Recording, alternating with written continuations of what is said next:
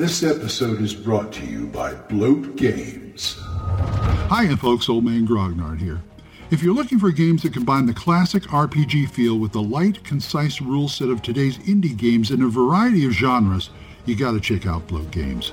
Their Survive This rules take a cue from the old school games of yore and combine them with a stripped down but easy to understand mechanic that plays fast and fun, giving you an exciting, thrilling game session every time. Whether it's fighting off zombies, swinging a great axe and slinging spells in dark, dangerous, creature-filled forests, riding your 10-speed bike through monster-infested suburbs, or keeping the city streets safe from super-powered menaces, the Survive This system is the one that'll keep your players coming back to the table. Check out these great RPGs in addition to card games and other fantastic things they offer at bloatgames.squarespace.com or at drivethrurpg.com. Bloat Games. The worlds are fiction, but the fun is real.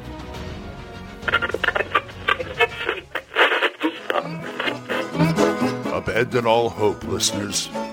You're listening to Radio Grognard, the OSR podcast about stuff, with your host, Glenn Hallstrom. Hi, folks. Old Man Grognard here. Hope you're all doing well. As am I. Beautiful day. Had a really good Monday game. Did a lot of investigating. I think we had one one short encounter near the end where we had to stop this little little goblin who decided to pickpocket one of our one of our group. So it it was a lot of it was a lot of as I said investigation, which means a lot of rolls were to be had. Now, I think Carlos did investigation in my opinion the best way. And it was good because uh, once again, I mean, I know I talk a lot to the newbies because that's the what I feel is needed. I'm glad you you veterans are sticking with me. It's always appreciated. And I just wanted to say that that as I've said before, rolls are supplemental. You have skills, yes, but let me tell you how it happened last night. Or I should say Monday night. This goes out a couple days later. So we would investigate. We had a whole bar that we had to investigate where a kidnapping took place. And I had, we had our group and we all split off to go to different, different areas, things like that. And I mean, but it's kind of splitting up the party in the best way because we're still confined to one location.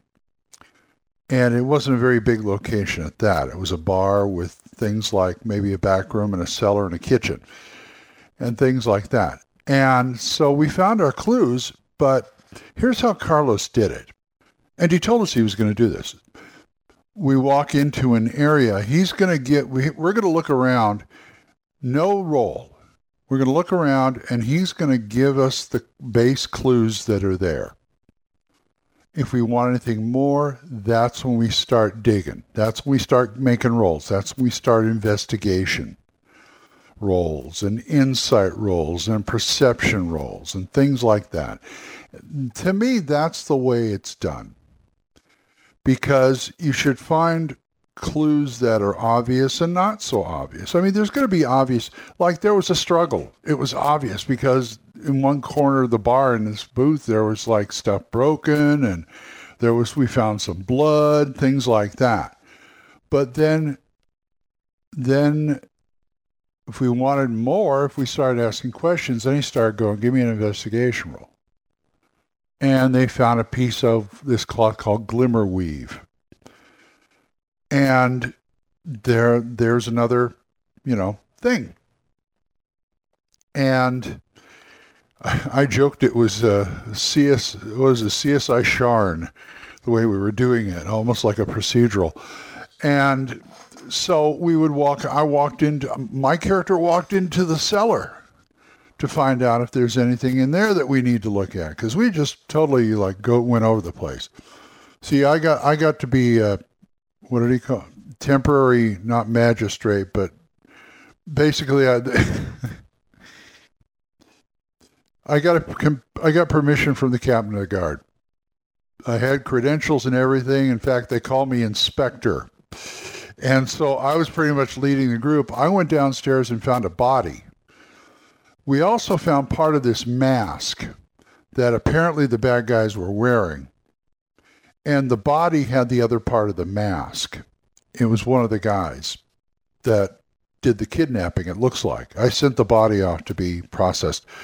But we kept the mask, and our artificer, our, our Warforged artificer, did a mending on it, and we put it together, and there was this, this mark on it that looked like a dragon mark, but not quite.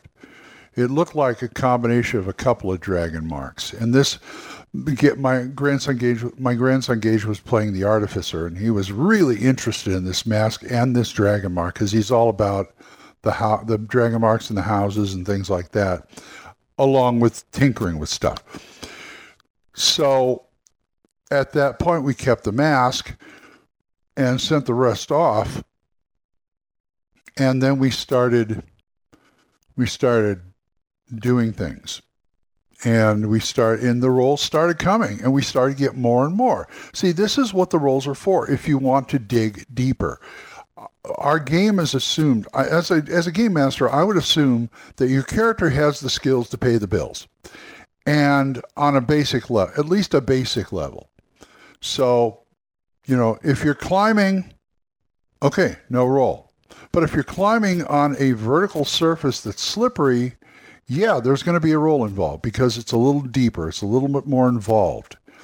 See, the like I said, the rolls are there to get a little more involved. If you're talking to somebody and you have, say, investigation like I do or insight, if I'm asking questions and getting answers and I'm satisfied, okay, fine. But if I'm starting to ask questions and I'm suspicious or something like that, then the GM will go, okay, give me a roll on whatever it was, insight or Insight to me is more for clues. You find like the mask, I'm going, hmm, you know. So so there's that. And that's pretty much what the rolls are. It's supplementary to the investigation. Now last night we ended up that goblin that picked tried to pick my the artificer's pocket and he stole this this gold box that he won't let go because it's his and so we had to go chase him down. And he told me the smelly man told me to to do this. And I says, you're going to take me. I said, you're going. I used my intimidation at that point. I, I tied a, I did the Gollum thing. I tied a rope around his neck and said, you're going to take me where the smelly man was. And it was this old abandoned theater. We ended up breaking into the theater. Hadn't been open for a long time. I let him go because I figured he was telling the truth. And we found these corpses and dummies in there. And that's where we left the. We'll find out what happens next time. So at that point, I can go in there. We start looking at the bodies. We see that one body is in their position in a certain way that it matches this mark, this, that, and the other thing. But that's all we got until we started making rolls. This is what this is the way you're supposed to use skill rolls and investigation stuff to dig deeper into something. You start using your skills. That's when you start using your skills. So that to me is the way proper skill and whatever rolls are should be handled. So, anyway, I hope you got something out of that. I got to go start my day. So, if you guys want to talk to me about this or anything else, oldmangrognard at gmail.com or drop a voicemail on Anchor. We are monetized, so as little as 99 cents a month, you too can help support this program, and I would thank you. Thanks again to Jonathan, Oliver, Gilbert, Juan, Carlos, Daniel, Dan, Benjamin, Jason, John Allen, and Michael. Thanks, guys. Don't forget to listen to Dan Griggs the Yung, Y-U-N-G, Yung Grognard podcast, Mark C. Wallrings, the Yawning Albert podcast, John Allen, Big John Allen Larges, the Red Dice Diaries, and my friend Eric Tenkar's Tavern Chat. So, until I see you folks next time, keep the dice warm, and I'll talk to you later. Bye-bye. Questions? Comments? Send them to oldmangrognard at gmail.com. We'll see you next time when Radio Grognard is on the air.